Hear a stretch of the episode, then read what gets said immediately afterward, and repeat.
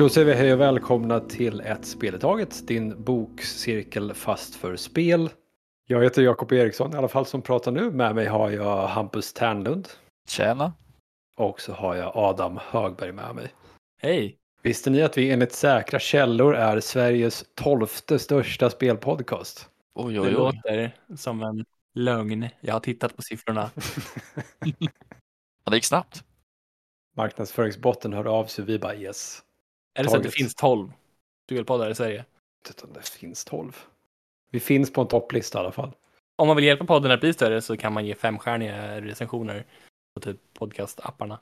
Exakt, man ett företag så får man jättegärna höra av sig om man vill bli, om man vill sponsra eller bli omnämnd på podden. Du, eh, du kör hårt på temat att vi ska branda oss med företag. Jag vill vara corporate friendly. Det är där jag är ute efter där. Just det. Vad, vad skulle du helst se då? Fuel. Åh, Hula, det var en dröm. Bara bli sponsrad av Huel. Jag tänkte väl med Swedish Match. Snus. Och pre-workout.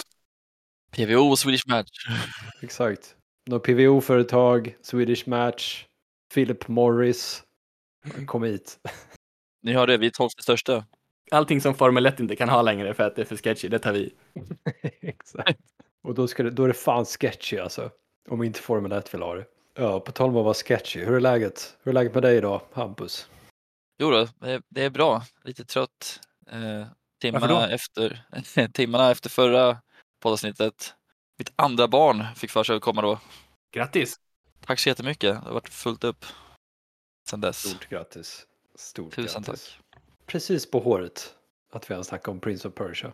Ja, det var ju faktiskt lite tacksamt att vi hann med det i alla fall. Så, liksom, det finns ju faktiskt viktiga saker att prata om. Ja, det var bra prioriterat av din fru att liksom låta dig få det gjort. Hon hade satt säkert där med förverkar, men var tyst. Nej. Men nej. Nej, det gick jättebra. Mamma och barn, allting gick bra. Härligt. Du har haft extra mycket tid eh, inför det här avsnittet att spela tv-spel, eller hur?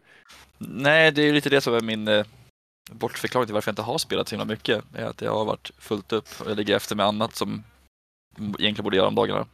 Jag hoppas att ni har spelat desto mer än vad jag har. Hur har ni haft det sen senast? Jag har haft det bra.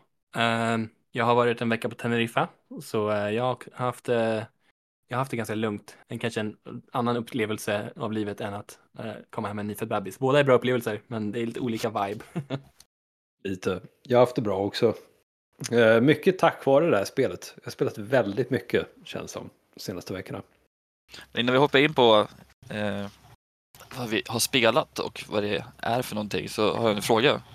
Vilket spel skulle ni helst vilja se en fortsättning på? Alternativt, vilket spel får de absolut inte röra för att fortsätta på? Om ni har någon så här on top of mind.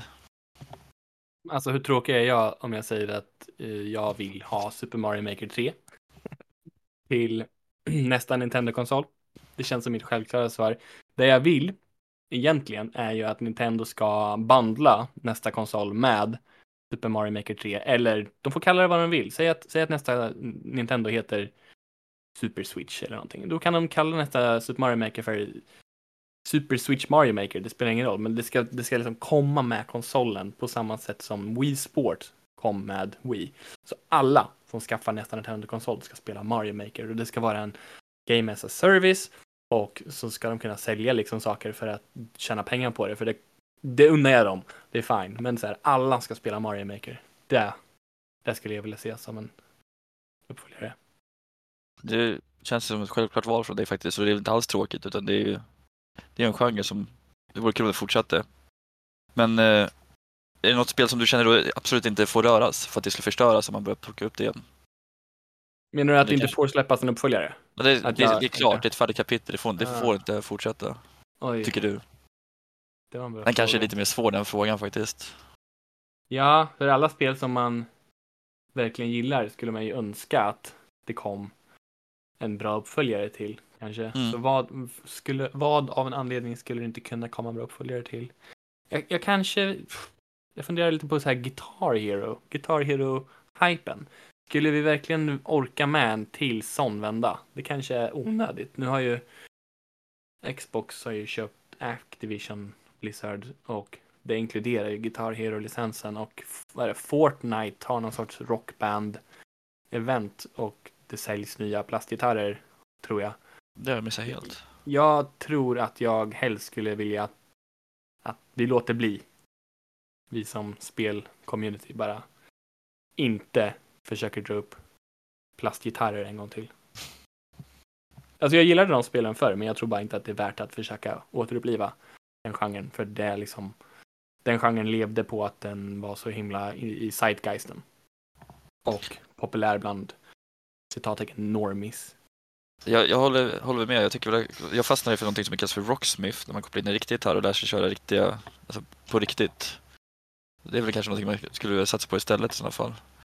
Men Jakob, har du något spel då som du vill se en fortsättning på? Alternativt får inte röra?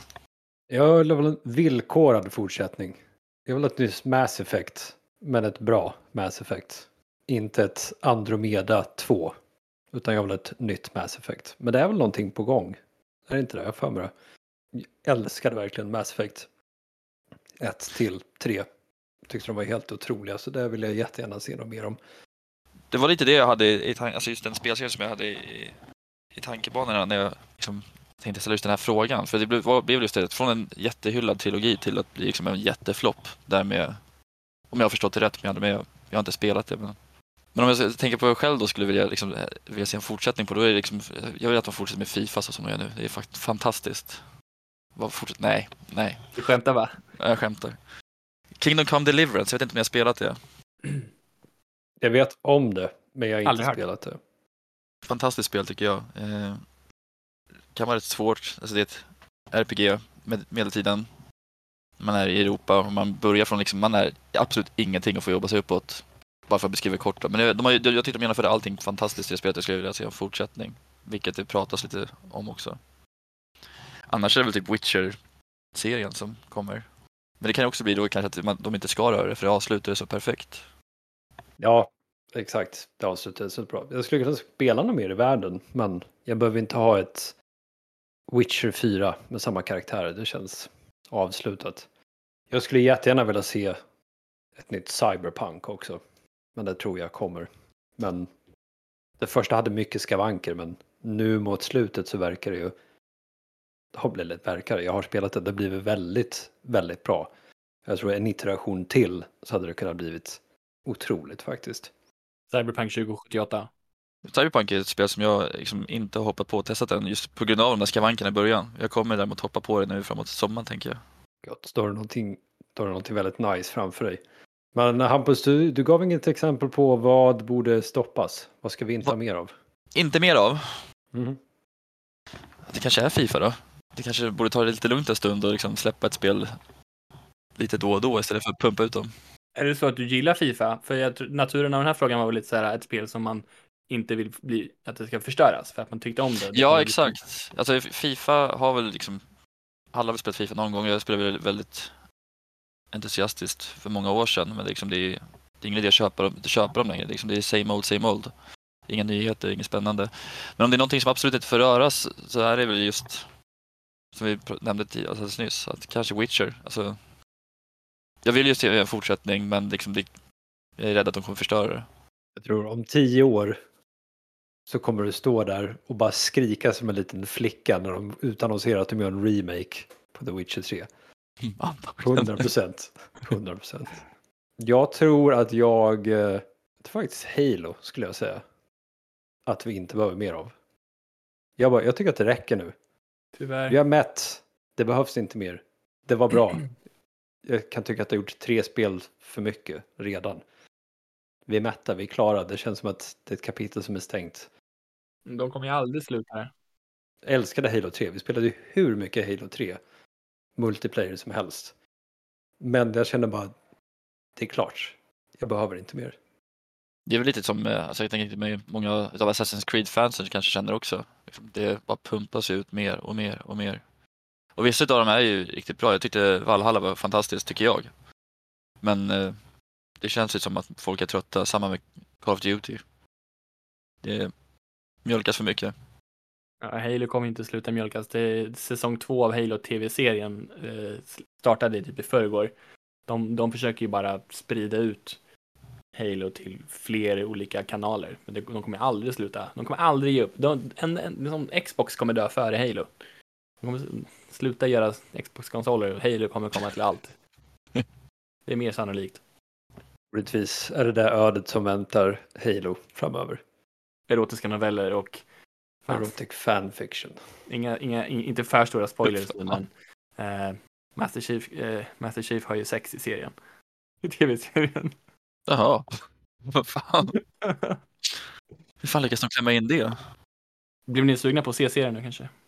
Nej, alltså jag har alltid tänkt med honom mer som en Ken-docka. Master Chief. Men okej.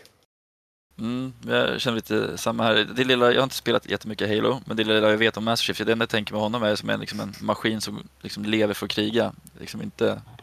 Jag har inte börjat kolla på säsong två än. Eh, men det är faktiskt storymässigt lite intressant, för säsong ett är rätt unik för att den utspelar sig rätt långt före första spelet. Och i slutet på första säsongen så händer det en grej som kanske förklarar varför han är så annorlunda i all framtid. Eh, jag har inte sett säsong två än, så jag, jag vet inte. Jag återkommer när jag har gjort det. Jag spoilar för er. Gör det. Du får återkomma och spoila jättegärna. Bra, men på tal om spoilers. Eh, vi har ju spelat ett spel idag och som vi har sagt tidigare så om man kommer in nu, det är spoilervarning, vi pratar om allt som vi har upplevt eh, egentligen. Nu var det här ett väldigt långt spel så jag tror inte någon av oss har hunnit spela igenom så att vi kommer inte av, av, avslöja något slut och så vidare men vi kommer prata om allt som vi har upplevt i det här. Så med det så lämnar jag över till dig Adam, vad är det vi har spelat den här veckan? Ja, vi har spelat Persona 3 Reload. För att vi ska kunna ha en eh, diskussion som ska kunna förstås av så många som möjligt så tänkte jag bara Jag tänkte försöka förklara spelet så snabbt som möjligt, men inte snabbare än möjligt. Eh, och trots det så tror jag inte det kommer gå så himla fort det här, men jag ska jag ska göra mitt bästa. Jag, jag, skrev, jag skrev lite notes tidigare idag.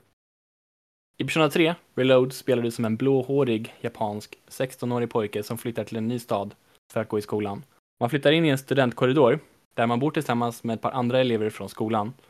Datumet är då den 7 april 2009 och man får tidigt veta att man har ett år på sig, men man vet inte exakt vad det innebär. Datum och tid på dygnet syns på skärmen hela tiden i spelet och det är en väldigt viktig del. Spelet tar sig sakta men säkert genom kalendern framåt i tiden. En helt vanlig dag i Persona 3 Reload består oftast av att din karaktär går till skolan, tar sig igenom skoldagen på sin egen hand. Ibland får man se lite av det och ibland måste man svara på kunskapsfrågor, men oftast inte. Sen följer oftast två spelbara delar av dagen då man har sin fritid. Först eftermiddag och sen kväll. Under en sån här spelbar del så kan du gå runt med din karaktär i en 3D-miljö, som till exempel i skolan, i studentkorridoren eller på stadens torg. Det finns ingen tidspress, hela världen och alla karaktärerna i den står egentligen bara still och väntar på att du ska interagera med dem. Man kan till exempel gå till en kiosk och köpa saker eller tjuvlyssna på skvaller från andra elever. Men det spelet egentligen väntar på är att du ska välja en av flera valbara aktiviteter. Till exempel att umgås med en klasskamrat, jobba kväll på ett café eller studera i ditt sovrum. När man har gjort sitt val av aktivitet tar den spelbara delen slut, men varje val leder till att din karaktär förbättrar något hos sig själv, till exempel skärm, mod eller kunskap.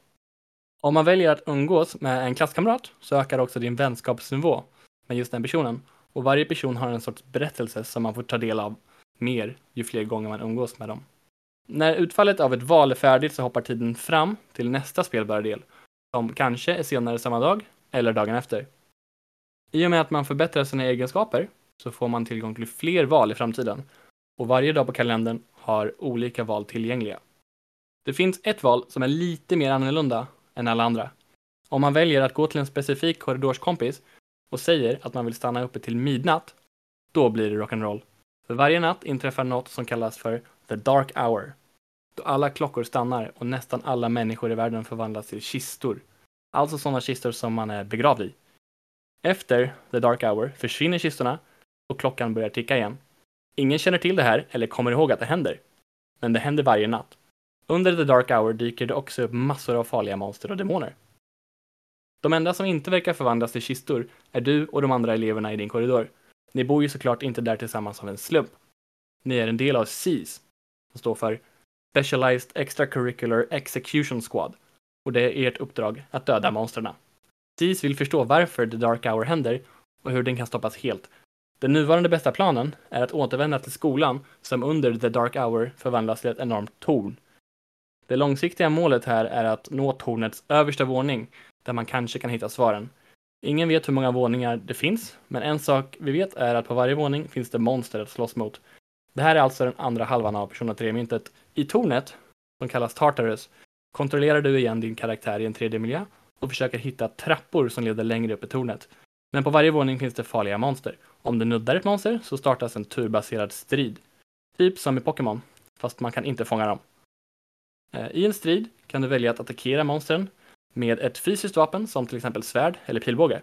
Eller så kan du plocka fram en pistol. Men det är ingen vanlig pistol. Den har inga kulor. Den är specialgjord av SIS. Både du och dina kompisar har varsin sån här pistol. Och man använder den genom att avfyra den mot sitt eget huvud. Då framkallar man en persona. En persona är typ som ett spöke som finns inom dig, eller något sånt. De fungerar också ungefär som Pokémon. Du kan ha många personer med dig i tornet och under spelets gång får du fler. Varje persona har olika attacker, styrkor och svagheter som dessutom påverkas av valen du gör på dagarna. Olika vänskapsnivåer gör till exempel vissa personatyper starkare. När du vinner en strid får både du och dina personer samt dina korridorskompisar och deras personer XP som gör att ni kanske går upp i nivå, blir starkare och lär er nya attacker. Vilket såklart kommer krävas för att klara av starkare monster högre upp i tornet. Har jag glömt något viktigt? Jag har svårt att se att du ska ha missat någonting med den genomgången. Väldigt bra beskrivet. Eh, du har checkat av allting. Men det är det där som är loopen kan man ju säga. Alltså skola, fritid och fritid eller Tartarus. Och så går det runt. Tills någonting händer i kalendern. Det kan vara en månad när du har prov till exempel. Eller det kan vara något storyrelaterat som händer. Som tar valet ifrån dig just den dagen. Men i allmänhet är det loopen som går runt som man fortsätter i. Så valet är ju ditt vad man faktiskt då gör, alltså om dagarna eller på, när man har sin fritid sen. Om jag väljer att aldrig gå in i det här jäkla tornet så skulle jag faktiskt kunna spela ett helt år och bara vara en vanlig alltså, high school student som då och då dras in i konflikter eller är det så pass fritt val? Vid varje fullmåne så tvingas du in i tornet. Eller du tvingas in, eh, kanske inte in i tornet varje gång, men det kommer vid fullmåne eh, event som du är tvungen att göra. Och kommer inte ihåg, kanske inte i tornet någon gång, men om du inte har gått in i tornet för att levla lite grann så är det ganska svårt att klara de här äh, bossarna som kommer varje Mm. fullmåne. Eh, Jag spelade så lite Tartarus som jag bara kunde hela tiden. Jag försökte göra det du säger. Jag försökte spela spelet utan Queen Tartarus. Men ibland blev jag tvungen att göra det. Jag har sprungit där ett gäng, ett gäng gånger men jag har däremot inte kommit till alltså någon jag, Första gången blir man ju inkastad, man har inget val. Du hamnar ju där, de drar ju in dig dit.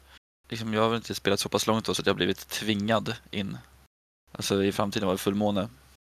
Däremot så har jag sprungit på de där alltså, planen, alltså jag har kommit upp en ganska lång bit i tornet skulle jag säga. För de till slut så kunde jag ju inte klara monstren. Det blev, blev, blev för svårt. Det kan vara så att jag har fel. Det kanske faktiskt aldrig blir intvingad i Tartarus. Jag, jag blir osäker när jag säger det nu. För det kan vara så att alla de tvingade eventen är andra saker. Eh, än så länge, jag har haft sex sådana av tolv bossfighter och än så länge har man inte blivit intvingad i tornet för någon av dem. Så jag vet inte om det är någon slags gatekeeping eller något sånt att du förväntas ha kommit till en viss nivå när du kommer till ett visst datum annars så kan du inte spela vidare eller någonting. Men jag tror också att det naturligt skulle bli stopp för att om du inte spelar Tartarus så får du ingen XP, du levlar inte upp och till slut så kommer du inte klara av de här obligatoriska bossfighterna som kommer en gång varje fullmåne. Så jag tror att det skulle liksom reda ut sig av sig självt rätt fort. Du skulle märka att du inte klarade av det. Man skulle alltså faktiskt kunna, alltså, fastnar man då eller är det som så att du förlorar? Du kommer inte komma vidare, du har förlorat. Liksom, vad skulle kunna? Måste in och testa känner jag. Liksom, hur... Om man, dör, om man dör på en bossfight så får man ju ett antal alternativ. och det är till exempel starta om bossfighten på en lägre svårighetsnivå, starta om bossfighten på samma svårighetsnivå, starta om, inte bossfighten, men eventet som leder till bossfighten och main menu. Så jag gissar att om man går main menu så kan man backa tillbaka antingen till en tidigare save eller med rewind-funktionen som gör att man i stort sett alltid kan hoppa tillbaka till dagen innan. Men eh, man blir nog aldrig softlockad i en boss. Får jag ställa en fråga till er innan vi går vidare? Kör. Hampus, vad heter din karaktär? Raven the Scared. Raven the Scared. vad heter din Jakob? Razer Jazer. Razor Jazer. Vi, vi satte, jag satte det här namnet dagen efter att vi hade spelat eh, Prince of Persia. Så min karaktär heter Estebanio Sargon Sales. Estebanio Sargon Sales. Rullar av tungan. Sargon är in, instoppat där i, i efternamnet. Det, inte, det fick inte riktigt plats, så jag fick ta bort e i slutet på Sargon Sales. Sätta ett stort Z i slutet, vilket var ett misstag, för alla som pratar med mig använder ju såna här japanska vänlighetsfraser. Så det står typ Sargon Sales streck san. Det är Mhm. helt, det är helt crazy på, på texten. Jag vet man uh, bryter inlevelse lite. När det blir åh, Jazer kun. Please. De refererade till mig som The Scared, så det funkade. Vet ni att det finns ett officiellt namn för karaktären? Vad Nej. heter han då? Makoto Yuki. Eh, har jag googlat mig till. Det kommuniceras inte i själva spelet, men det är eh, tydligen officiellt att i spelet Persona 3 så heter den manliga huvudkaraktären i alla fall, Makoto Yuki. Om man spelar åtminstone någon tidigare version av Persona 3 så finns det också en kvinnlig huvudkaraktärsvariant. Men hon är inte inkluderad i det här spelet. Här måste man vara pojken. Har ni spelat några alltså, liknande spel tidigare? Alltså JRPG eller, eller något Persona eller? Inget som är tillräckligt likt för att säga ja. JRPG, men ingenting som är likt eh, det här faktiskt. Aldrig. Du då? Nej, alltså det, det slog mig när jag satt och spelade det där i början. Man, man, man går från liksom köpcentret till skolan, man går hem och man ska plugga och levla upp sina liksom, akad, alltså, akademiska, alltså, vad heter det, intelligens eller mod och sådana saker. Att det påminner lite om de här spelen som fanns gratis på, i webbläsare förut, liksom, när man, liksom, så här datingspel. Man skulle liksom, det påminner väldigt mycket om det, fast då i att liksom, du slåss mot demoner, du ska inte dejta de snyggaste tjejerna i skolan utan men annars har jag inte spelat sådana här alls liknande förut och det här var helt nytt för mig. Vad tyckte du? Vill du spela mer efter det här? Nu kommer jag ju liksom göra väldigt många arga. Nej, jag tyckte inte det här var ett eh, bra spel. Jag tyckte det, det var, föll inte mig i smaken överhuvudtaget. Det kan ju dock vara omständigheterna kring, alltså har inte haft tid att sätta mig in i det ordentligt. Eh, känner mig liksom, nej, det, men som det känns just nu, nej. Jag tyckte om storyn, men jag tyckte inte om eh, upplägget, alltså här springa hattar fram och tillbaka och, och den här musiken som konstant är i bakgrunden.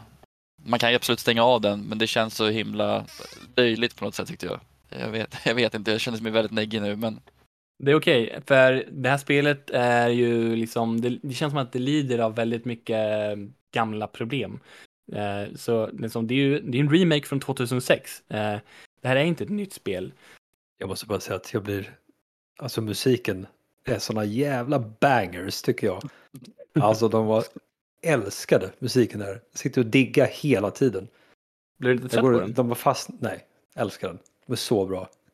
Jag går och tänker på dem utanför också. Alltså, Jag tycker det är så irriterande att det är rapmusik i fighterna.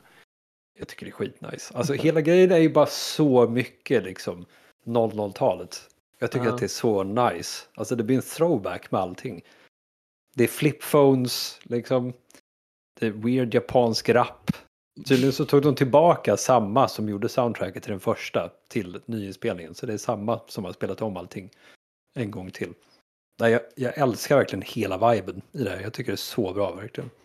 alltså jag kanske får ge det en till chans, alltså, om jag hoppar fram ett halvår då, och sätta mig i lugn och ro med det och faktiskt se, se på det för vad det är. Det är, liksom, det är ett spel från 06 som gjorts om och liksom kanske då se det som en liten en throwback, liksom kolla, som en resa i tiden. Jag eh, hade samma upplevelse som du tidigt i spelandet. Så, så ungefär så långt som du har spelat kanske kände jag bara att det här är inte nice. Eh, det finns inget med det här jag gillar. Förutom möjligen att få ta del av storyn som är så fruktansvärt långsamt utserverad. ut eh. Men det har ändrat sig lite grann. Och jag tror inte att det här spelet gör sig rätt av att man spelar så mycket, så intensivt, utan man, det är hellre någonting som man borde ha en lång period, spela lite ofta eller lite då och då. Eh, för den här loopen som jag pratade om, dagloopen, den är ju väldigt repetitiv. Eh, jag har haft svårt att spela mer än typ en timme i taget. Så jag tror att om det, här, det har varit fel approach att försöka bingea det här spelet. Jag får ta på mig själv lite grann att det är som att är, om man kollar på nätet så är det, det här spelet är älskat av många, väldigt många. Nu sitter den här som är mittemellan, du Adam, som liksom tycker om det, växer på dig. Och det är Jakob som verkligen tycker om det verkar det som. Och så har vi mig då som inte har hunnit lägga ner tillräckligt mycket tid antar jag för att komma in i det. Så som det ser ut för mig just nu så har inte jag tiden att lägga så här tio timmar på någonting för att eventuellt att det ska bli bra. Så det är liksom, det är väl just det att man ska ta det för vad det är portionsvis och så växer det på en. Det är lite som, jag får alltid förklarat för mig liksom att eh, Breaking Bad är fantastiskt när det kommer förbi första säsongen. Men jag har inte den tiden att lägga på en hel, alltså så många timmar på någonting som sen kanske blir bra. Så det är, jag måste ge den till chans känns det som nu. Alltså jag, jag upplevde nog tvärtom Adam. Jag gjorde, de här looparna gjorde att jag hela tiden bara, ah, men jag tar en dag till. Jag tar en dag till. Ah, men jag spelar en dag till. Jag vill hinna gå och liksom se hur många hamburgare jag kan äta imorgon. Ah, jag vill träffa den där personen, det är onsdag, då är det track practice, då hinner, då hinner jag hänga med den där personen. Så för mig blev det istället att jag bara hela tiden ville göra en dag till. Och så bara, ah, nu kommer jag till provveckan, ah fan då kör vi igenom den. Och så jag suttit där i fem timmar helt plötsligt. Så för mig var det snarare en hook. För att jag ville hela tiden göra lite Men hur till. ofta, hur ofta gick du in i Tartarus i den loopen? Jag eh, körde typ, eh, som man kan förklara också, när man, ju, när man går upp i våningarna i Tartarus. Med jämna mellanrum så kommer man till en portal. Och då kan man liksom teleportera fritt mellan ingången och den portalen. Då har man liksom sparat sin framgång. Då kan du fortsätta från den nivån sen. Om du avslutar innan du har kommit dit, då får du börja om. För att då har du ingen startpunkt egentligen. Eh, så där kan man jobba sig upp och så får man lite mellanbossar. Sen till slut så kommer man till något som kallas för ett border floor. Du kommer inte längre. Trapporna är slut där. Och det är ett nytt border floor varje månad. Så att om du kommer till border floor, säg första veckan. Då kommer du inte göra mer framgång i tornet. Du kommer inte komma högre. Så kan du gå in och grinda om man vill ha XP och så vidare till exempel. Men du kommer liksom inte komma vidare förrän du har spelat nästa boss på fullmåne. Storyn har kommit fram lite. Då kan du fortsätta på nästa liksom, block i tornet. Men det jag gjorde var att jag försökte i början av varje månad gå in i Tartarus så mycket som möjligt i början och komma upp till border floor så att jag hade det klart. Sen spenderade jag resten av månaden på att socialisera, göra aktiviteter eh, och sådana saker. Ja, jag visste inte det här med border floor, så jag tänkte att det här, det här tar aldrig slut. Och varje våning är ju i stort sett exakt identisk, fast det är slumpmässigt genererade våningar. Eh, det ser förskräckligt ut där inne. Alltså det är så himla tråkigt designad eh, miljö. Alltså i början, schackrutigt golv och de värsta copy-paste-väggarna jag har sett i mitt liv. Och nästa våning var exakt likadan med en annan meningslös eh, floor design och slumpmässiga fiender, slumpmässiga skattkistor. Jag kände bara att alltså, det här är så brutalt lame. Att det här ska jag göra så lite jag bara kan. För det kändes, det kändes riktigt tråkigt. Och någon gång efter typ tio våningar så var det en av de andra karaktärerna som frågade min karaktär Tror du att det kommer vara likadant hela tiden? Kan, pallar man verkligen det? Pallar man verkligen att göra samma sak om och om igen? Och jag bara, ni vet, ni som gör det här spelet, ni vet hur mycket det här suger. Var, varför? Liksom, tror ni att det är okej bara för att man låter en av de andra karaktärerna ta upp det? Ehm, så jag, jag tyckte verkligen att Tartarus var så fruktansvärt tråkigt att jag gjorde det en gång innan varje bossfight. Och då grindade jag så mycket, alltså då försökte jag grinda. Eh, och då satt jag typ så här klockan halv två på natten med chips i ena handen och handkontrollen i en hand. Och bara mörsade mig fram för att jag kände att jag var tvungen. Men det, jag tyckte aldrig det var kul. Alltså så här random dungeon crawling. Eh, Jag, jag köper, alltså biljarden var inte jättekul. Det kanske var därför också jag körde igenom i början. Och sen kunde man göra de andra grejerna. Men det blev roligare längre in också, för fighterna blev svårare. I början var det väldigt lätt också. Alltså så att det var bara en walk in the park. Men sen blev det svårare och svårare. Man behövde börja fusa personas till exempel. För att kunna få erfarenheter som man kunde ta med sig så man kunde klara av fienderna bättre. Så jag upplevde att fighterna i sig blev bättre ju längre in jag kom för att det blev mer utmanande. Jag var- tvungen att lägga mig ansträngning på att se till att jag har rätt färdigheter för att kunna klara av bossarna. Eller inte bossarna, men alla fiender egentligen. Vi kan ju snacka lite om det om själva striderna också. Det är ju liksom som ett klassiskt JRPG, det är turordningsbaserat. Man har som du sa Adam sina fysiska attacker som är olika mellan alla personer. Det finns tre olika typer av fysiska attacker. Det finns slash, bash och pierce tror jag är de tre som finns.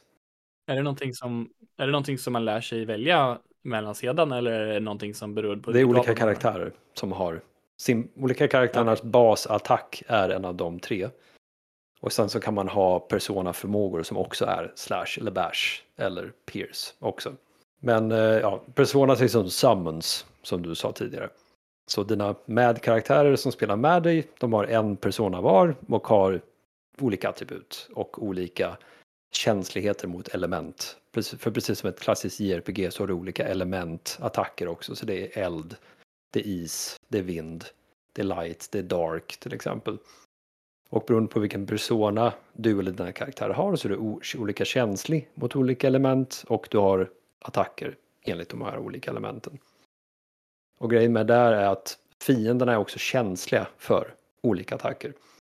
Så e- egentligen spelloopen i fighterna är att man försöker hitta fiendens svaghet, för det vet man inte från början, man får testa sig fram. Och sen får man som ett entry om den fiendetypen. Man lär sig till nästa gång att ja, men den här är känslig för vind. För att attackerar man någon med den, så här, det element eller liksom den fysiska attack den är känslig för så blir den nednockad och kan inte attackera. Och gör du det på alla fiender så alla är nednockade, då kan du göra en all-in attack där alla dina karaktärer på samma gång hoppar in och bara mörsar ner fienderna liksom. Och så kan du komma igenom det snabbt. Jag har en fråga på det bara, för huvudkaraktären kan ju byta persona. Kan de andra medkaraktärerna göra det eller, alltså, så småningom, eller är det bara just huvudkaraktären som är extra speciell som det framkommer i början? Exakt, det är att eh, huvudkaraktären är den enda som kan byta personas. Mm. Alla andra har en persona, så det är det som gör huvudkaraktären unik. Jag håller med om att i fightingen, det roligaste var att identifiera svagheter hos fienden och kunna attackera på det sättet. För att kunna slå ner dem och då får man ett till attack på en gång. Eller att kunna göra den här all-out-attacken. Men jag tycker inte att det var särskilt ofta man fick den njutningen. Det hände då och då, men det var inte så himla ofta man fick chansen att faktiskt applicera det kanske bara var för att jag inte blev tillräckligt bra på det. Men jag tyckte inte att spelet heller var särskilt bra på att få mig att bli bra på det. Eh, om man jämför med någonting som Pokémon, där det handlar till 80% om att matcha rätt Pokémon mot rätt motstånd och att använda rätt attacker, tyckte jag inte alls att det här fick mig att uppskatta fighterna tillräckligt mycket för att det där inte hände så ofta. Man kan ju till och med i det här spelet trycka på startknappen för att snabbspola genom fighter. Och då gör dina karaktärer bara basic, den här fysiska attacken. attacken. Det är ju en quality of life uppgradering som har kommit med den här remaken då. Men det är väl ändå ganska talande tycker jag om hur mycket tidsgräp eh, det är i, i de här fighterna. Att det finns en knapp för att slippa se dem lika mycket bara för att det går snabbare. Jag tror att det kan vara för om du grindar också till exempel. Att kunna gå in och eh, snabbspola. Det kommer ju en funktionalitet, en funktionalitet, ett event längre fram. Du borde också ha fått det tror jag Adam. När människor kan bli indragna i Tartarus så att du måste rädda dem. Då måste du leta reda på dem på rätt nivå i byggnaden. Och då kan det ofta vara att du kanske får leta ett par nivåer ner från där du har kommit. Och för att rädda den personen då så kanske du måste ta igenom lite mobs, alltså fiender som kanske inte är så svåra. Och då tror jag man kan vara schysst att bara kunna snabbspola igenom och bara tjup, tjup, tjup, tjup, tjup bort. Och sen så kunna ta sig till eh, den man ska rädda. Man får också mer funktionalitet. Man får en, man får en, annan, en till karaktär som kommer in kanske 20 timmar in. Som heter Fuka. Som kan analysera fiender också. Så det är som en supportkaraktär som alltid är med. Och efter ett par vänder då kan du trycka på Analyze. Och då kan du analysera fienderna och se alla deras svagheter och styrkor till exempel. Med henne så får man också funktionalitet så att man kan göra sig osynlig när man är inte Tartarus till exempel. Så man kan springa runt och inte bli sedd av fienderna också. På så sätt kan man undvika det om man bara vill få det gjort. Springa fram, rädda den här personen, ta sig ut igen till exempel. Det finns ju många sådana saker som är skulle kunna vara kul att använda, men det var ju oftast för lätt. Jag tror helt enkelt att jag hade valt en för lätt nivå. Jag hade tagit, som jag brukar, den som spelet föreslår som standard. Jag kommer inte ihåg vad den heter. Men den vanliga svårighetsgraden. Och alltså, det var ju aldrig svårt överhuvudtaget, förutom på de här fullmåne bossfighterna. Eh, och det kanske bidrog till att det var liksom ingen, det kändes inte som att någonting spelade någon roll i, i fightingen. Jag förstår. Det blir inga stakes. Uh, kan ni eh, säga namnet på särskilt många olika personas? nej, men jag, nej, jag kan faktiskt inte. Jag vet bara liksom att jag kör, hade liksom, jag fastnade för att köra is med huvudkaraktären. Jag tyckte den funkade bäst hela tiden så jag körde bara på is, is, is, is. Men jag kan, kan inte komma ihåg någon namn på det, nej. Du är Jakob? Hermes, uh, Junpace, uh, Persona, kommer jag ihåg. Oh, vad är det mer? Det finns någon som heter Devil. Alltså de här är ju sjukt random också. Alltså alla personas är ju liksom baserade på typ grekiska mytologiska figurer, kinesiska mytologiska figurer, nordiska, japansk mytologi, det, det är överallt. Det är helt random liksom. Men det är så sjukt många personas också. Sen så att de bara, bara tar vad som helst liksom. Det känns ju inte som att särskilt många av dem är ikoniska. Alltså de är så himla lätta att glömma bort. Den enda jag kan minnas egentligen, är, eller Jack Frost, det var en snögubbe. Ja, just det. Får man tidigt. så passar verkligen inte in. Jag har, uh, jo jag fick Jack O'Lantern sen också. Det är precis vad det låter. Det är en urkarvad halloween-pumpa. Mm. That's it. Fienderna har ju om möjligt ännu mer random karaktärsdesign alltså. De, de kan vara precis vad som helst. De ja, vissa är ju typ såhär, flaming äh. table. Ja, precis. Jag mötte en tärning. Japp. Det bara är en kråka, en tärning och ett bord som vill fightas med dig nu. Go. Men vad är det de vill då? Alltså jag, jag har inte en aning om vad demonerna vill. Det vet inte jag heller. Jag är halvvägs in. All right. Den här storyn är verkligen drip feed. Det går väldigt, väldigt långsamt. Du får lite, lite hela tiden. Och det tar väldigt lång tid på sig att förklara. Men den är ganska bra på att strössla in så tisam saker. Bara, nu är det någon konstig karaktär här, det är någonting på gång där. Så det är någonting som byggs upp hela tiden.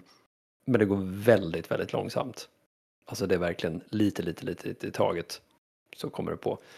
Jag kommer halvvägs igenom och jag kommer till typ varför är skolan där? Varför är skolan nybyggd? Vad, eh, varför är det just 12 stycken shadow-bossar som man slåss mot till exempel? Där har jag kommit till dit jag har inte kommit till än. Vad är de? Varför är de där till exempel?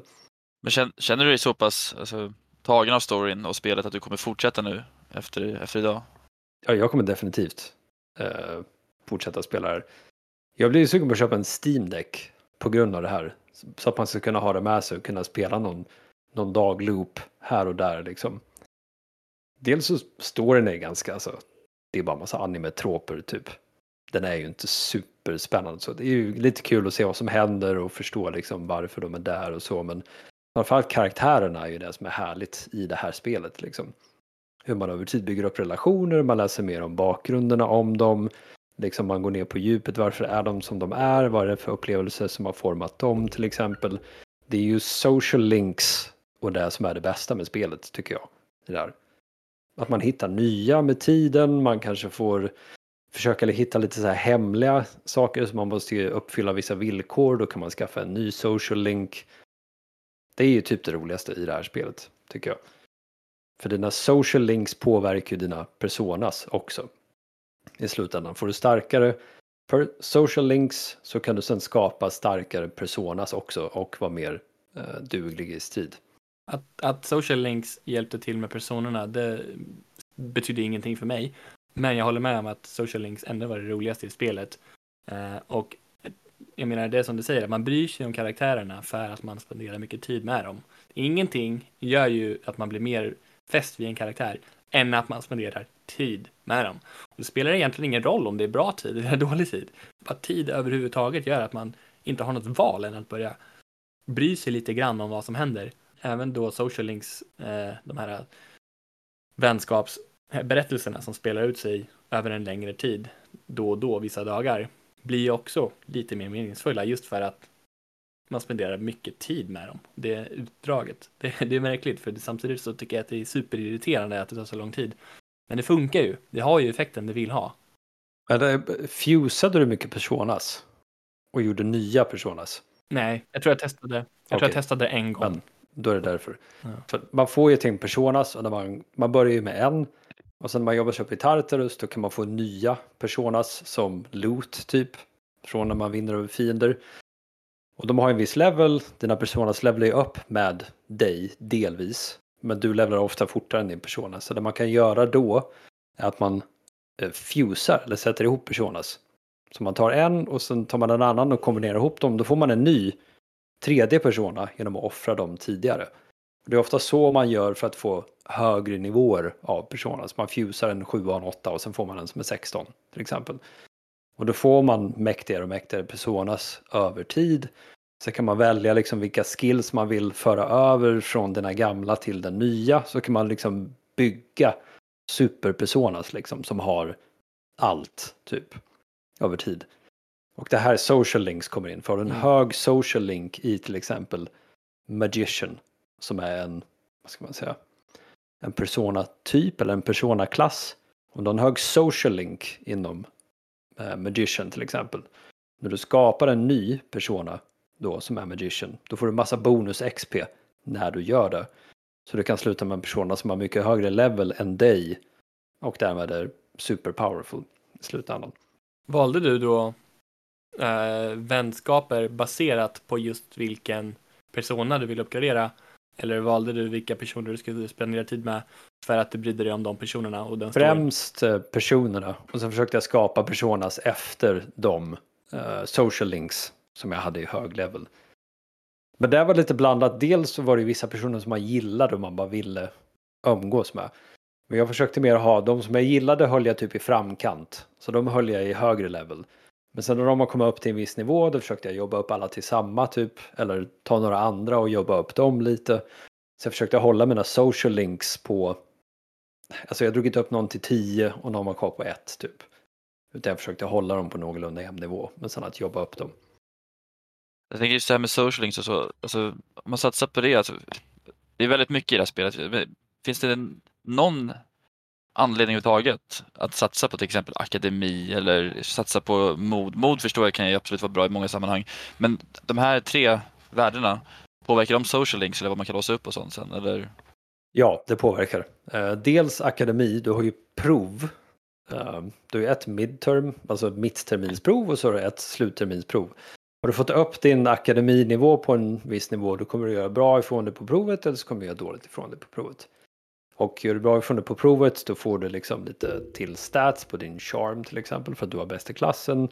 Du kommer få lite bonusföremål och andra perks av typ dina mentorer också till exempel. Sen finns det saker gatas också bakom de här social statsen. Det finns till exempel en, en klubb i gallerian där du inte kommer in om du inte höjt ditt courage till en viss nivå. Och kommer du inte in där så kan du inte hitta den social link som finns där till exempel. Och du kan inte få vissa föremål eller få tillgång till vissa butiker som säljer vissa föremål till exempel. Vissa social links kan du inte starta heller utan att ha eh, mod på max till exempel. Då får du inte börja den social linken för att du är liksom avskräckt från den personen typ. Så att det påverkar på det här sättet. Eh, man väljer ju ofta vilken man, som, som sagt, man väljer vilken man ska fokusera på idag och, eh, och vilken man vill fokusera på nästa dag kanske.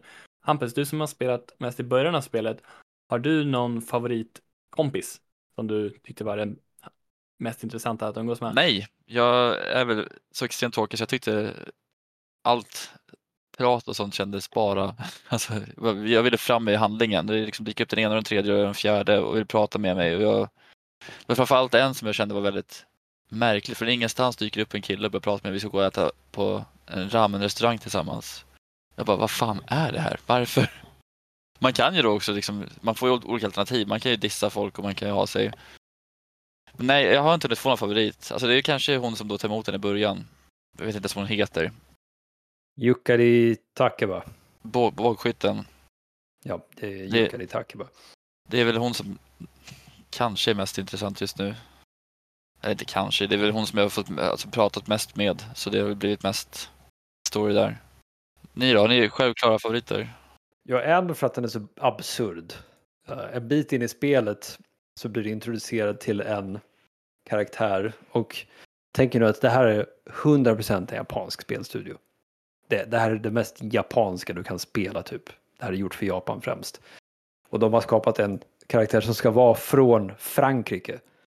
Och du tänker då att en 100% japansk person har beskrivit en fransk person. Och den här personen heter... Har han basker på An- sig? Nej, han är inte basker tyvärr. Han heter André Laurent Jean Guéraud. Men du kan kalla honom för Baby. Han älskar att sy. Han är head of the fashion club också. Så när man träffar honom så går man in i syrummet och så sitter han bara Åh, sy, sy. Fan vad jag älskar att sy. Åh, det är fan bäst. Vad ska jag sy nu? Men det låter ju... Det är, jätte, det är otroligt. Men det är också, jag är level 3 med den. Det som är grejen med att alla de här karaktärerna, de första tre eller två gångerna man träffar dem, bara, "Ah, vad är det för snubbe, det här är konstigt liksom.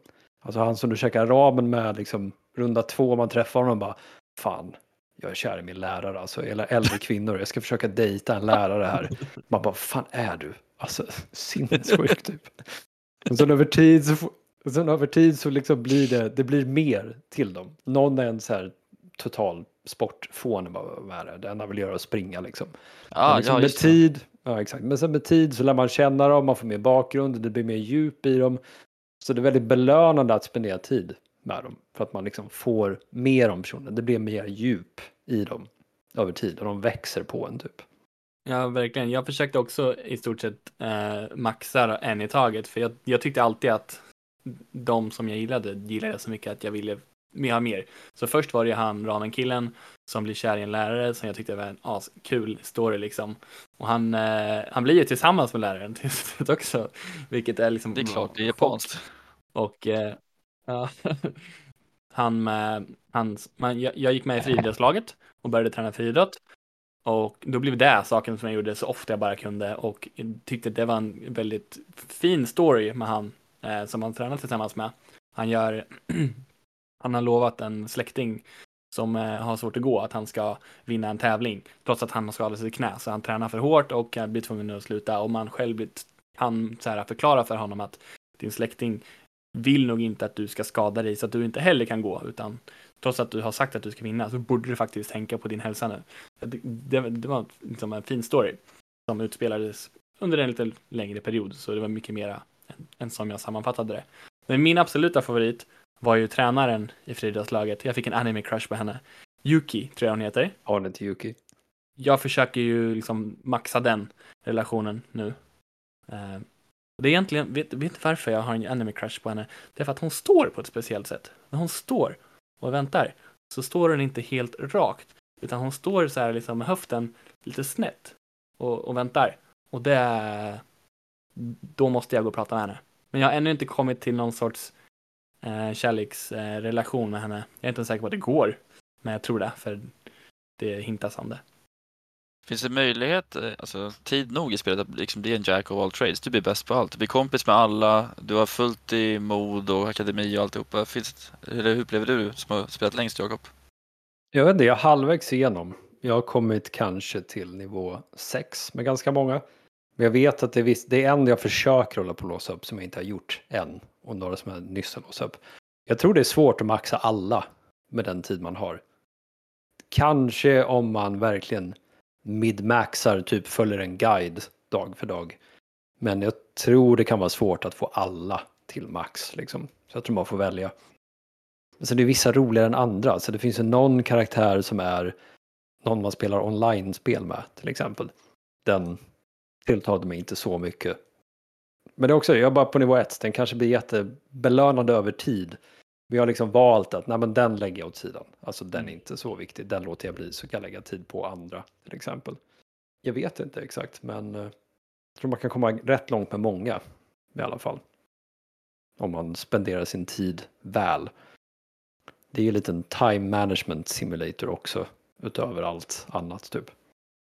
Alltså, nu är det liksom, tänk efter på vad vi pratar kring här. Det, det vi pratar mest kring det är ju faktiskt alltså, dagtiden, skoltiden och ens vänner. Det känns ju verkligen som att det är det, det som har fångat folk, antar jag, som gillar det här spelet.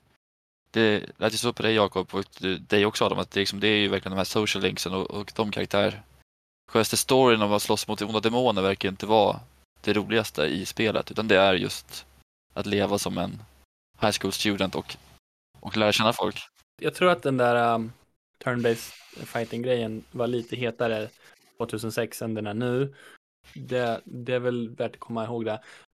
Men om du tänker typ, om du tänker i Pokémon-hypen som hände i slutet på 90-talet.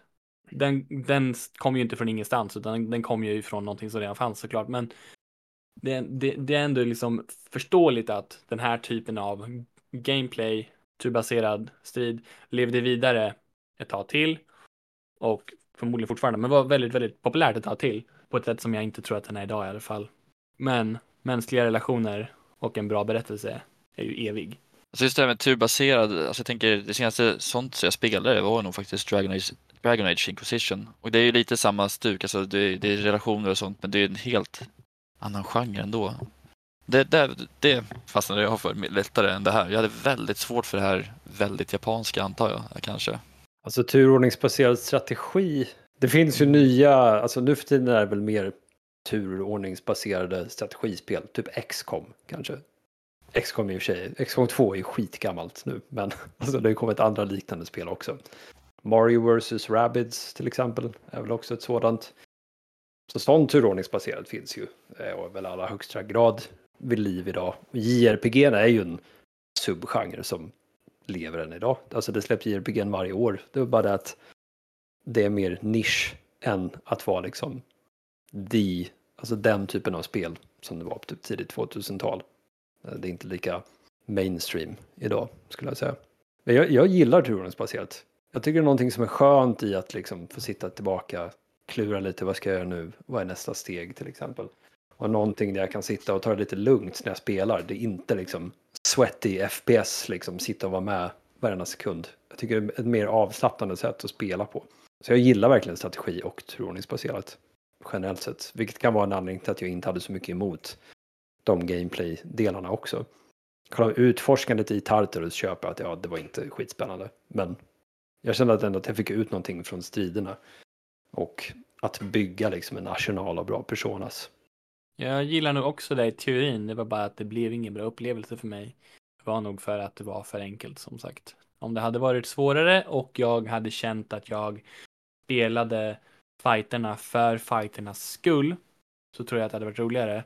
Men det jag ville nu var ju att se andra halvan av spelet. Jag ville komma förbi fighterna så att jag skulle få uppleva mer av high school-livet eh, under den begränsade speltid som jag har med det här spelet.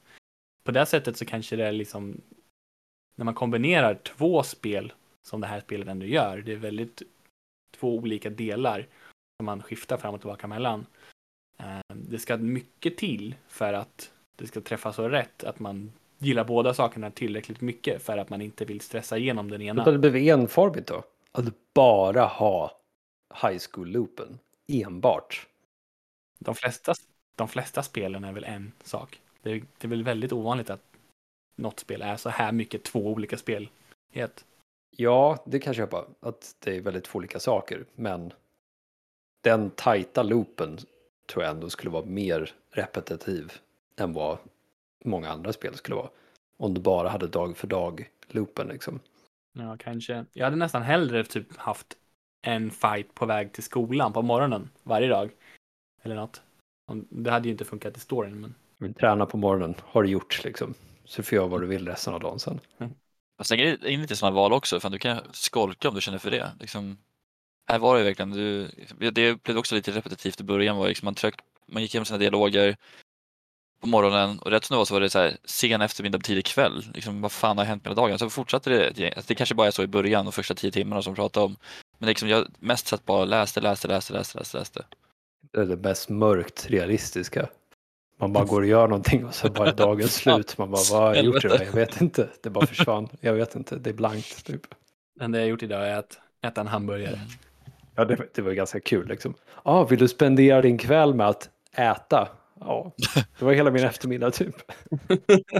Jag fattar ju gameplay-grejen, att du liksom inte ska kunna göra för mycket. Du måste ju, alltså för det är egentligen igen, en time management simulator. Du måste välja liksom, vad är viktigast just nu? Ska jag bygga upp min social link? Ska jag bygga upp min attribut till exempel? Men jag håller med, det blir lite löjligt bara. Ja, ah, vad gjorde du då? Ja, ah, jag åt en skål ramen. Mer då? Nej, det var det. Det var min eftermiddag. Och jag blev väldigt charmig av det. Ja, vissa saker är ganska bisarra. Du kan höja attribut, din intelligensattribut om du går och äter på en viss restaurang. Liksom. Ja, mm. ah, det är mycket omega-3 det här. Fan vad mycket smartare jag blir, typ. När jag insåg att det här spelet var strukturerat på det här sättet, att det man gjorde på dagarna var att ta ett beslut om vilken stat du vill uppgradera och kanske ta del av lite story från eh, en karaktär så blev jag väldigt upprörd. För då insåg jag att båda delarna av det här spelet eh, är saker som jag verkligen inte tycker var värda min tid. Alltså, det, det var liksom bara vilken siffra vill jag öka idag? Och that's it. Det här hade lika gärna kunnat vara ett, liksom ett Excel-ark. Så var min känsla ganska tidigt. Men det har ju ändrat sig. Min uppfattning har ändrat sig med tiden och framförallt är det något konstigt med hur minnet fungerar. Att även om, även om jag hade tråkigt under tiden jag gjorde det där, jag tänker tillbaka på det, så är det ganska fina minnen. det, det är konstigt. Helt raka motsatsen. Jag var hooked från början. När jag startade upp det, jag såg menyerna, jag hörde musiken, jag var nice. Det här. Sådana jävla bangers, musik, hela allting, alltså hela viben och designen är bara så maxad också. Så maxad så 2000-tal. Jag bara, jag älskar det här. Det är så nice typ.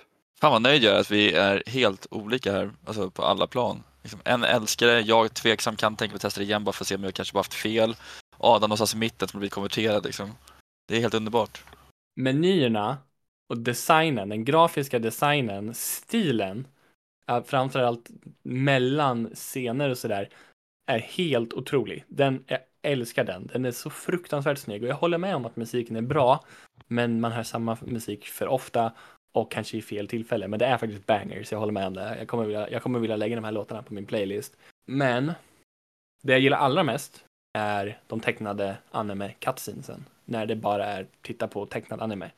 Det är min absoluta favoritdel av det här spelet. Och det är ju lite problematiskt såklart. Men det finns så många olika stilar som blandas. Det är ju till exempel den här grafiska meny 2D-stilen som också är liksom interfacet när man fightas och sådär. Det ser väldigt bra ut. Och så finns det den tecknade cutscenesen som är fantastiska. Och sen så finns ju den här 3D-grafiken som jag tycker är skit i stort sett, vilket är, den är bara en lite upppolerad version av Playstation 2. Alltså när, om du tänker på hur det ser ut när karaktärerna går. De gör ju moonwalk framåt för, för att gå iväg. Liksom, det, det, ser inte bra ut på något sätt. Det är inte värdigt. Och jag vet att det är en remake från 2006 och de har varit trogna mot det. Men det är fortfarande så här. Jag vill inte titta på det där. Och väldigt, väldigt, väldigt många av cutscenesen är ju också renderad i 3D-grafiken eh, och inte i tecknad anime. Det är väldigt sällan jag får ta del av den tecknade, 3D, äh, eh, tecknade animen, vilket gör mig ledsen. Nej, alltså det är inget tekniskt underverk. Det kan man inte, definitivt inte beskylla det att vara. Men jag tänker, alltså, man sitter ändå och tittar på headshotsen, tänker jag. Och läser texterna, så du tittar ju knappt på 3D-grafiken i alla fall. I det här fallet. Men sen, är det någon av er som spelar några av Yakuza spelen. Nej. Ni skulle Nej. inte gilla det heller tror jag. Baserat på det här. För det är också det är en slow burn. Det är mycket sidgrejer man springer runt och gör liksom i ett begränsat område. Typ spenderar sin tid på olika sätt. Det är inte, inte lika mycket time management simulator. Men det är också så här. Inte så snyggt grafiska. Även de nya är bara inte så. De är inte så snygga liksom. Det är inte det de lägger krutet på. Generellt sett. Men det som man fastnar för där också. Story, svinkul karaktärer och sidouppdrag typ. Jag har tittat lite på jämförelsevideor med hur det här ser ut jämfört med originalet och hur det ser ut i jämförelse med eh, versionen som heter Persona 3 Portable som kom till Playstation Portable och som också kom till typ Nintendo Switch förra året. Och jag hade, jag hade, liksom, jag hade mycket hellre tittat på de spelen, framförallt förmodligen originalet Playstation 2. För om jag hade haft den grafiken så hade jag haft mycket mer förståelse för att det här är ett, ja, det här är idag ett retrospel. det är ett gammalt spel och om man då tittar på gammal grafik, hjärnan kopplar ihop de sakerna mycket lättare och gör att man accepterar att det här är gammalt spelmekanik och sådär. Jag vet att om jag hade spelat den gamla versionen så hade jag såklart blivit av med massor av quality of life-saker som jag inte ens vet om att jag hade blivit av med. För folk säger att det här är en väldigt bra eh, remake som, som gör spelet värdigt för nutiden. Trots att det är ett gammalt spel. Så i, i, rent, liksom, jag, jag förstår att det finns saker som jag inte hade uppskattat, men jag hade ändå hellre tittat på det. Och jag vet också att mycket större andel av cutscenesen i de gamla versionerna är i det animerade tecknade formatet. Eh, och mycket färre är renderat i 3D. Och sen det är bara när man faktiskt själv gör någonting som det är 3D-grafiken. Det hade jag uppskattat. Det känns mer påkostat och värdigt. Alltså en grej som jag tyckte var riktigt bra, det var att trycka på M så kan du enkelt ta dig vart du vill.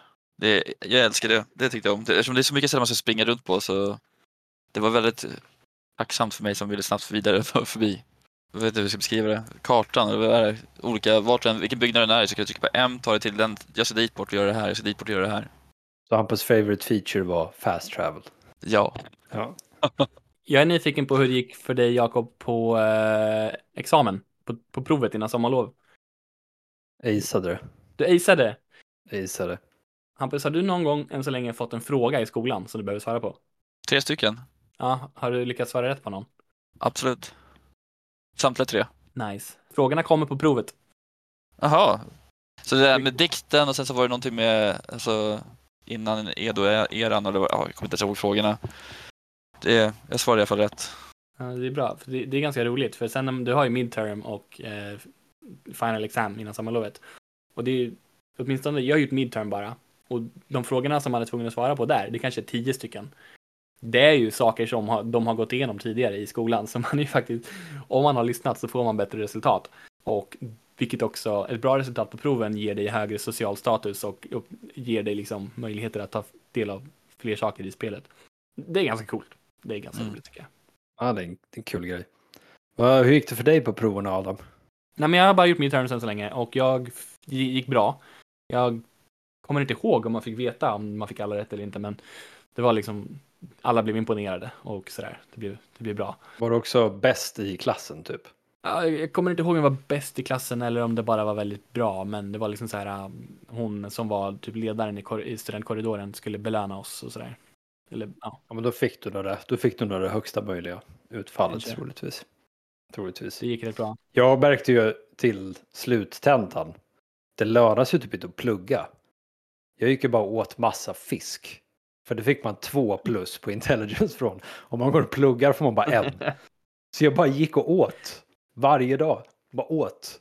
Åt fisk två gånger om dagen liksom. För på så sätt så maxar man upp eh, intelligence. Och sen kunde man gruppplugga lite också de sista dagarna innan med dem i korridoren. Då fick man också upp det mer. Men det lönade sig inte att sätta sig i biblioteket efter skolan och plugga typ. Var demonerna snälla och gav er studiero då, de här nätterna, så att det inte var några anfall och sånt? Alltså ja, alltså det, det är det som är så kul också. Bara, Nej men vi har prov nu, vi kan inte åka till Tartarus. Vi kan inte bekämpa, vi har prov nu. får vi göra sen. Eller bara, "Ja, nu ska vi på semester, vi gör det sen. Bara, vi har inte tid. Det finns kvar sen också. Så de är väldigt bra på liksom, eh, du vet, hero life balance typ. De vet, man ska inte bränna ut sig liksom. Det finns andra saker i livet än att bekämpa ondskan också. Som de måste göra. Det är inte helt i linje med Mm. japansk kultur vad jag vet. Och jag känner, som jag känner till japansk kultur så är det lite work hard, don't play. Eller det kanske är work hard, play hard, jag vet inte. Men work hard definitivt. Work hard sen så sitter du i den här suicide-skogen. Ja, fast alltså att fokusera på studierna och göra bra ifrån sig så att du kommer in på universitet så att du får ett bra jobb. Det är ju också väldigt mycket Japan, typ. Så det är väl inte nödvändigtvis emot heller att tänk på din framtid först och främst. Plugga så du har en bra framtid. Det är viktigare än de här jävla demonerna, typ. Du ska få ett bra jobb. Mm. Det finns väldigt många saker jag vet att jag hade velat prata om. Men många av dem är så detaljorienterade. Jag kommer inte ihåg dem nu. Så det är lite whatever såklart.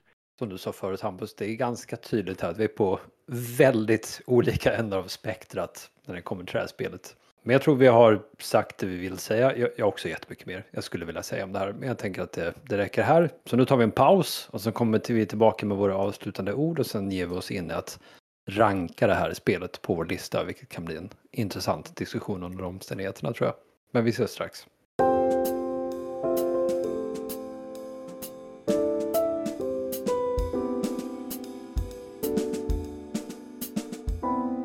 Bra, då är vi tillbaka och nu har vi kommit till eh, tillfället då vi ska försöka sammanfatta vår upplevelse. För hur skulle ni beskriva er upplevelse av Persona 3 Reload? Vi låter eh, dig börja, Hampus. Frustrerande. Jag vill bara, alltså jag vill bara komma förbi början kände det sig som. Eh, framförallt efter att jag har hört att det tog ett visst antal timmar att det verkligen skulle kicka igång. Men som jag började hela med så Ja, när jag sätter mig och spelar vill jag inte ha just att jag måste jobba mig igenom ett visst antal timmar innan det roliga börjar på riktigt. Sen beror det på vad man fastnar för. Du fastnade ju för, du var ju högt från början. Jag är inte det, så jag får väl kämpa någon gång i framtiden för att komma in i det här. Men frustrerande, rörigt, eh, löjligt skulle jag vilja sammanfatta min början. Hårda ord. Adam, vad skulle du säga?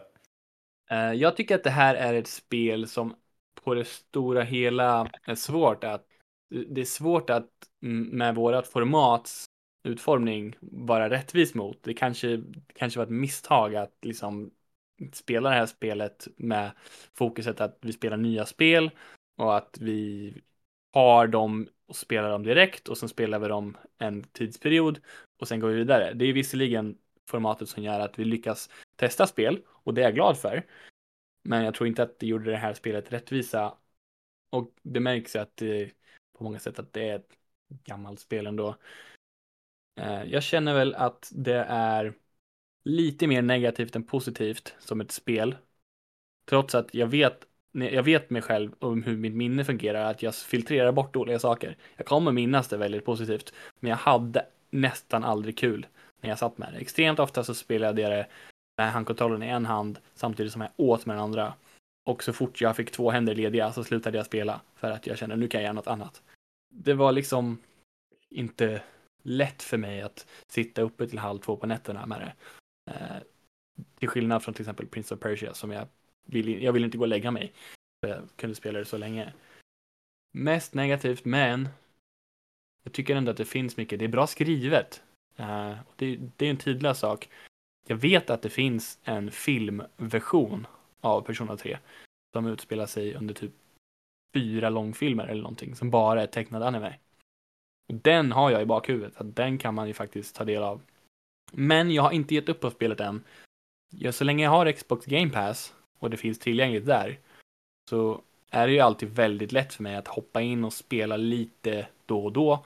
Speciellt på Xbox som har Quick Resume. Alltså om, säg att jag spelar något annat spel, då är jag aldrig mer än typ tre sekunder ifrån att börja spela Persona 3 Reload igen. Och då kan jag spela det en liten stund. Och så, kanske jag håller på med det under en lång period som jag tror att spelet borde spelas. Jag har hört om folk som pratar om det här spelet och säger att det vore en cool grej att spela en dag per dag under ett riktigt år. Som är liksom en grej. Eh, varför inte? Jag tror att det skulle funka bättre. Eh, men jag tänker fortfarande liksom placera det här inom vår podcastformat och säga att jag är inte nöjd. Shit, tuffa ord. Eh, då måste väl jag väga upp. Jag tycker inte det här är ett gammalt spel, jag tycker det är ett tidlöst spel. Faktiskt. Det som gör det här bra är, jag tycker striderna är bra och kul. Även om eh, resten här inte upplever det. Även om det är det svagaste så tycker jag att det är roligt i och med att man kan få mekaniken med att bygga personas och liksom kontinuerligt hitta nya sätt att bli bättre. Men det som verkligen är styrkan är ju liksom delvis storyn, men framförallt karaktärerna och relationerna man bygger upp. Och jag var, upplevde det inte som en slow start eller en någonting jag var tvungen att lägga massa tid på för att ha kul med. Jag hittade någonting från start som var bra om det så var liksom stilen, musiken, eh, karaktärerna, den lilla story man fick och sen de här små hookarna av mer story som väntade längre fram.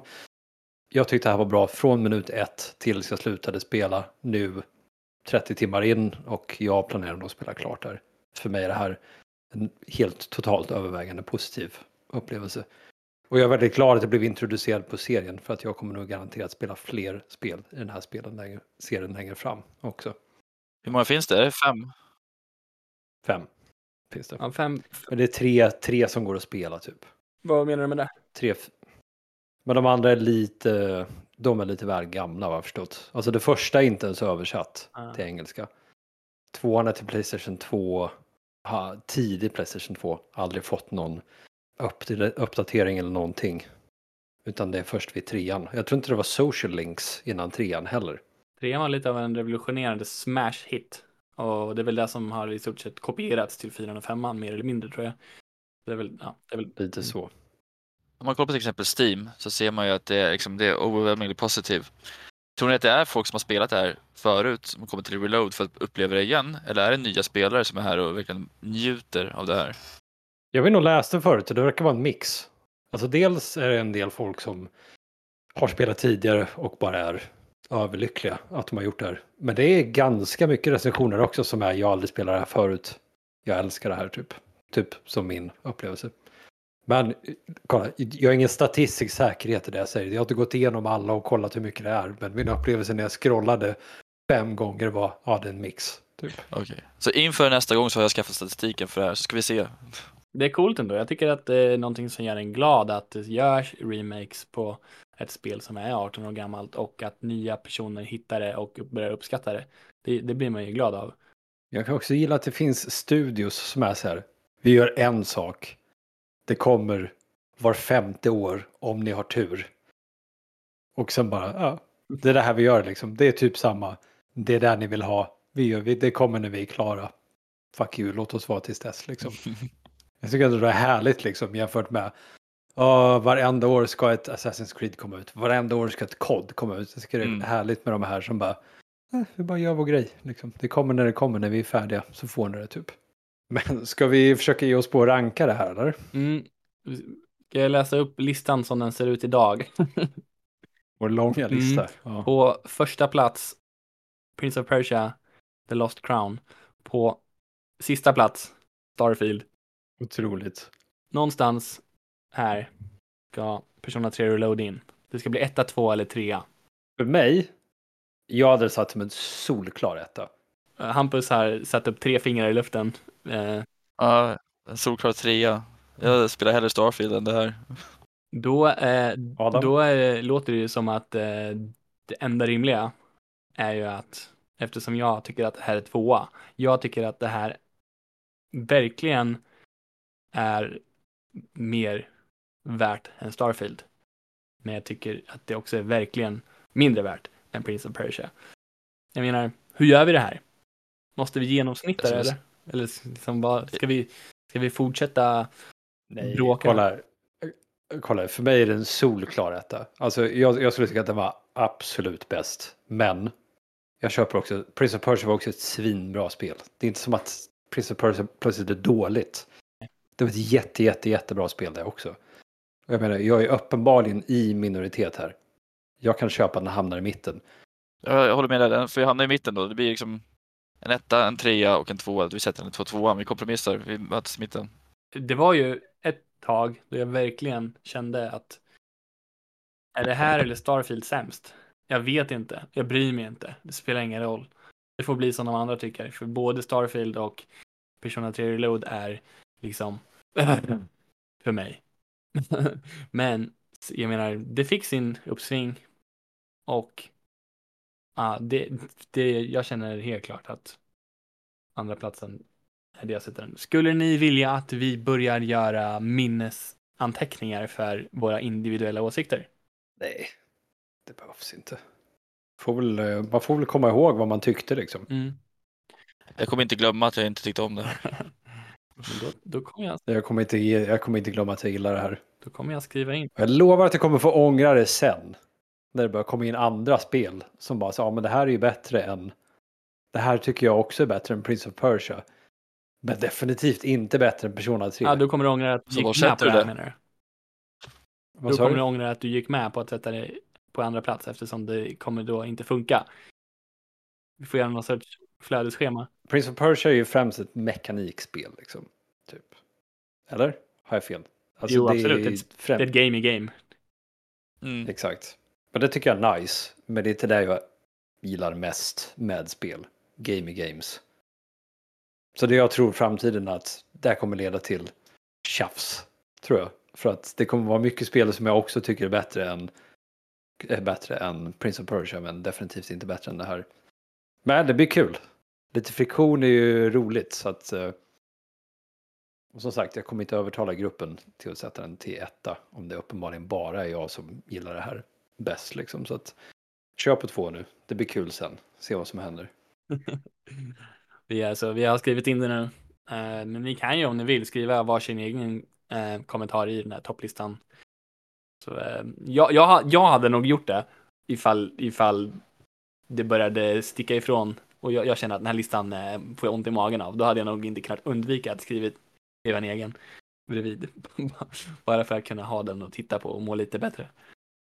Eh, jag ser verkligen fram emot kaoset som listan kommer leda till. Alltså när vi har 17 spel på den här listan och det bara blir liksom rinner svett från våra pannor för att vi ska försöka stoppa in nästa spel där. Och det finns ingen möjlighet till att komma överens om, om någonting där. Tror ni att. Starfield kommer flyttas upp från sista plats någon gång? Ja, Ja, det tror jag. eller ja, det är möjligt. Problemet med det dock är att vi gör ju lite research på vilka spel vi ska spela. Och om ett spel är Mm. riktigt jäkla dåligt så först och främst så kommer det kanske inte ens till vår uppmärksamhet. Och sen så är det väldigt osannolikt att vi kommer välja det. Det är om en trailer verkligen missrepresenterar spelet. Eller om vi väljer att spela ett spel som är extremt populärt för att vi vill ta del av det. Trots att det visar sig vara skräp. Till exempel, Skull and Bones. ja, men jag, jag kan tänka mig, ja, Skull and Bones, hade, vem vet, jag vet inte om det är bra eller dåligt, men det hade vi kunnat spela. Det verkar ju kanske som att Call of Duty kommer komma till Game Pass. Det är inte otänkbart att vi, att vi spelar Call of Duty och säger att det här är så jävla 2008. Ta bort Mm. det. Ta bort det. Och vem vet? Eh, Fast, fast vadå, du har väl redan motbevisat dig det där med det här avsnittet? Alltså nu tog vi ett nytt spel och vissa av oss hatade det typ. Förväntade vi oss det innan? Det gjorde vi väl ändå inte. Så jag menar, vi har ju redan gjort det. Tagit ett spel som vissa verkligen inte gillade. Ja. Och det jag tror vi kommer kunna spela, vi kommer säkert se, få en del spel som bara är jävligt meh, typ. Mm. Kanske inte värdelösa, men de är, de är fine typ. Och då kanske det, vi hittar något som är lite mindre fine än Starfield. Vem vet? Slutändan liksom, lite mindre medelmåtta. Vi får se. Vad tror vi om, vad, sen. vad, vad tror vi om, vad, alltså jag är glad att vi spelar det här spelet för nu vet vi. Men vad tror vi om att titta på remakes och remasters framöver? Är det någonting som vi kanske borde vara lite mer försiktiga med? Eh, Case by case tror jag. Ja. Alltså, jag, jag tror det är sånt att vi vet det när vi ser det typ. Så jag tror inte vi behöver ha någon särskild policy. Eller vad, vad tror du Hampus? Eh, Det beror ju på, alltså, skulle vi ha så att vi liksom tre gånger per raken kör en remake, nej då, då kör vi inte nya spel, då gör vi remakes. Ja. Vi kanske liksom så här, tar det som det kommer, men blir det för mycket så kanske vi får faktiskt slänga in nya spel. Jag tror att det kanske var lite för risky att köra det här som ingen av oss visste någonting om. Som är en remake. Det var kanske lite väl mycket okänt på en gång. Om det hade varit typ, Nej, jag tycker det är kul. Att gå in helt blinda, jag tyckte det var roligt. Det håller till att vi också hade sjukt olika upplevelser. Jag tyckte det var bra. Men jag tänker, det jag mer tänker att vi kanske borde tänka på är att ta spel som vi... Alltså vi visste ju att det var ett pisslångt spel mm, från början. Det kanske är snarare det vi ska passa oss för i framtiden. Att vi, kanske inte ska ha ett 100 timmars spel i det här formatet. Om vi inte ska låta det ligga och tugga länge nej, liksom. precis. Och då bryter det Vi måste göra om formatet på något. Exakt. Där skulle man ju kunna liksom då ta igång ett sånt spel. Vi liksom annonserar det här, vi börjar det här spelet nu, någon gång i framtiden kommer vi och så får det tugga i bakgrunden medan vi kör de andra två veckors spelen då. Ja. Om man då kan bolla två stycken samtidigt, men om det, liksom det är under en lång tid. Mm. Det kan man göra såklart. Det skulle man kunna göra. Eh, vi har bara låst in oss i ett hörn genom att döpa podcasten till ett spel i taget. Just det, fan. Två spel i taget. There's no way out. Goddammit. Ja, ja. Ska vi... eh, har vi fått någon post Adam? Ja, men ja, jag kan, några jag kommentarer? kan läsa en YouTube-kommentar. Eh, Vi är trots allt tolfte största spelpodden i Sverige, så jag tänker att vi måste få rätt mycket interaktion på våra kanaler. Eh, det låter ju vara osagt, men jag kan läsa upp en YouTube-kanal, kan- kommentar, och det är från, det är på senaste avsnittet av Prince of Persia. Det var Barley som skrev att ni får mig sugen på att spela Prince of Persia. Och det tycker jag du ska göra Barley. Barley är en av mina vänner från Mario Maker-communityt. Han gillar svåra saker, han eh, kör extremt svåra Mario Maker-banor, han gör extremt svåra Mario Maker-banor. Så jag tror att du kommer hitta mycket underhållning i Prince of Persia. Eh, jag tror inte att du kommer bli utmanad sådär tekniskt, men du kommer fortfarande tycka om det för du gillar plattformare. Så det låter bra. Skulle Barely vara team ja eller team nej till eh, Persona 3 tror Oh, du? bra fråga. Jag tror nog att Barley skulle gilla det. Det är extremt stort överlapp i eh, Mario Maker-communityt med eh, Japan i allmänhet. Mycket mer än man hade kunnat tänka sig från en community som ändå är så pass västvärldsfokuserad. Jag, jag, jag känner ingen japan genom Mario Maker. Jag känner noll japaner genom Mario Maker. Men alla som är i Mario Maker-communityt från västvärlden är ändå intresserade av Japan. Så det finns nog en god chans att han skulle uppskatta det åtminstone. Får du se om eh, Barely hör av sig till, efter det här avsnittet. Får vi veta om han är pro eller against. Eh, jag tänkte säga att det finns ju en liten så här, kanske eventuell förvirring. Om, om, man till exempel skulle be- bestämma sig för att spela samma spel som vi tänker spela kommande veckor och vill skriva någonting om det här spelet till oss så att vi kan säga det i det avsnittet om samma spel. Då kan man såklart göra det på en gammal YouTube-video. Det spelar ingen roll. Vi kommer se det ändå och det gör ingenting att man kommenterar liksom på något som är irrelevant för själva videon. Det kör hårt. Det spelar absolut ingen roll. Det finns inga regler där va? Bra. Då återstår att välja vad vi ska spela som näst, nästa spel, eller hur? Ja, För det spel vi ska spela till nästa gång, det är redan satt. Och vad är det Adam? Pacific Drive, det är ett spel som släpps imorgon, 22 februari, av Ironwood Studios. Det är ett survival-spel där man eh, åker runt i en bil i skogen och jag tror att det har skräckelement och där tar egentligen min kunskap om det här spelet slut. Jag har inte grävt så mycket. Det verkar ju väldigt moody, lite spooky, kanske lite ja, det var de två orden jag kunde komma på. Mystiskt. Mystiskt. Precis. Vart kan man spela det här spelet? Eh, bra. Det är nog bara på Steam, eller? Det PS3. finns på Steam eh, och det är eh, 27 euro på Steam just nu när det är pre-purchase och 30 euro om man köper det dagen efter. Så inte ett fullprisspel. Jag tror till och med rean är fram till 29 februari. Och så kanske, ja, du har rätt. Det är 29 februari, så man har några dagar på sig till att köpa det här på eh, rea. Precis. känner ni? Är ni pepp? Eh, jag är väldigt pepp. Jag tycker det ska bli superkul att börja spela ett spel där man konstant använder sig av spelmekanik. Det ser jag fram emot. Jag håller med. Jag ser fram emot det här.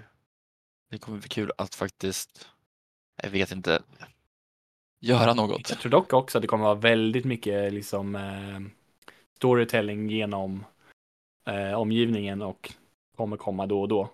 Jag, vet inte, jag känner mig skeptisk att jag inte får gå och dricka kaffe med några anime-personer. Men vi får, väl se. Det kanske blir kul det här också. Det visar sig. Eh, men det här vi ska spela nästa gång. Hur lång tid ska vi ta på oss? Det är till runt 5-7 mars ungefär. Så drygt två veckor. Inte Ja, precis. De kandidaterna som vi har här i listan för spelet efter, ja, två veckor blir det ju då. Vi har Precis. tre spel på vår lista över kandidater och de här som följer. Expeditions, a Mudrunner Game. Eh, Vad gör man där? Ja, vad gör man? Kan du, kan du förklara Jakob, vad gör man där? Okej, jag kan försöka. Man kör terrängbil genom eh, massa lera och vatten. Alltså, jag, jag har sett folk som spelar Snowrunner och gamla Mudrunner. Det finns ett gäng spelare i den här spelen tror jag. Och det är väl ganska mekanikdrivet, eller mest mekanikdrivet det här spelet också. Men det handlar väl egentligen om att ta sig fram, typ. Att man- man ska försöka ta sig igenom svår terräng med sin bil. Och typ försöka ställa in däcktryck, diffar, liksom vara försiktig med gas, bla bla bla, använda vinschar och sånt och bara liksom ta sig fram är väl det spelet går ut på. Det som ser ut i det här är att man verkar ha lite mer, jag vill inte säga story, men alltså man verkar ha uppdrag i alla fall. Typ ta dig hit, utforska det här. Kanske därav liksom expeditions. Men kärn, kärnan i det är väl ganska verklig liksom, natur och bilfysik och försöka ta sig igenom svår terräng egentligen. Ta sig igenom orörd natur och lämna extrema däckmönster och svarta avgaser och wincha sig upp för 80-gradiga bergskanter. Man kan inte sätta ett pris på upptäckande Adam. Det är sant. Vad har vi mer på listan? Uh, Taxi Life, a, a City Driving Simulator. Så igen ett bilspel där man ska, som det ser ut, vara en god taxichaufför i Barcelona. Också realistisk 3D-grafik. Förmodligen handlar mycket om att stanna vid röda ljus och plocka upp passagerare. Använda blinkers. Det, det är nog så. Jag tror det är, det är långt ifrån hur man kör bil i GTA. Det det är inte så mycket mer att säga va? Det är en taxisimulator. Precis. Och sen så det tredje alternativet på listan eh, heter Orsted. Eller Or Orsted. O-R-R-S-T-E-A-D. Det är ett indiespel. De utvecklas av en person där man ska bygga en by och hantera resurser som trä och vete och sådär. De som ska flyttas från till exempel en plats till en annan och sen eh, distribueras genom byn för att ja, upprätthålla byns överlevnad, hantera vintern och sådana grejer tror jag. Ett indiespel som sagt. Ser ganska bare bones ut. Till skillnad från de andra två spelen som liksom ser ut att vara ganska stora projekt. Relativt tunga 3D-titlar ändå. Mm. Men om jag får lägga in en åsikt vad jag tycker vi ska köra nästa, eh, då efter det som vi ska spela nu. Jag röstar då för något av Taxi eller Expeditions. Jag tror, för just klämma in bilspel, jag tror inte vi kommer ha så väldigt mycket av det, Det blir, framöver det blir två rad nu i så fall ändå för Pacific Det, Drive. exakt, det blir två, Mm. Helt två olika sorters spel också. Det här känns mer som en alltså, horror survival, det, för, det som vi ska spela nu då. Men eh, fortfarande bilcentrerat, ja. Men jag, bilspel, det är sällan man... Jag spelar det, jag säger man. Jag spelar, sällan jag spelar bilspel, så jag känner ett sug för det faktiskt. Adam, har du något Ehm. ditt hjärta klappar mer för än något annat på den här listan? Ja, Om vi pratar om det här med att det är kul att spela spel som man inte hade valt själv. Av de här så hade ju jag valt Orsted. Det ser ut som någonting som är för mig, men jag spelar väldigt gärna någonting som ni känner starkt för i det här fallet. Jag, jag eh, väljer gärna bort Orsted för, för er vilja. Vad, vad, vad är du sugen på, Jakob? Väljer du bort Orsted och våra vägnar? Eller för att du tror att inte vi vill spela Orsted? Jag, jag hänger inte med nu helt. Eh, jag vet att Hampus ville hellre spela de andra två. Jag har Mm. inte hört från dig. Ja, alltså... Om jag ska vara helt ärlig så hade jag ju så, alltså, om jag hade för... Ett klassiskt spel för mig är i första hand till exempel Årset för mig också. Jag vill testa att spela mer bilspel. Jag spelar sällan bilspel. Jag vill ge det en chans, se vad jag tycker. Hur hur känner du dig, Jakob? Vill du också spela Orsted, men inte? Alltså, jag är typ tvärtom. Jag hade aldrig valt Orsted själv, typ. Men jag- alltså, jag hade inte valt något av de här spelen, troligtvis. eh, faktiskt. Framförallt inte Taxi Life tror jag, så det kanske det är. Alltså, jag tycker Taxi Life kan bli jättekul att prata om eller svintråkigt. Ja, Också. svårt att veta. Det kan vara Det kanske blir poddens kortaste avsnitt. Nej, Vad är det man ska luta? Ja, kanske Expeditions då. Så att Leap of Faith, Vi gör det. Vi, eh, vi kopplar på winchen och slänger oss ut för stupet. då kör vi då. Eh, Expeditions a Mudrunner Game.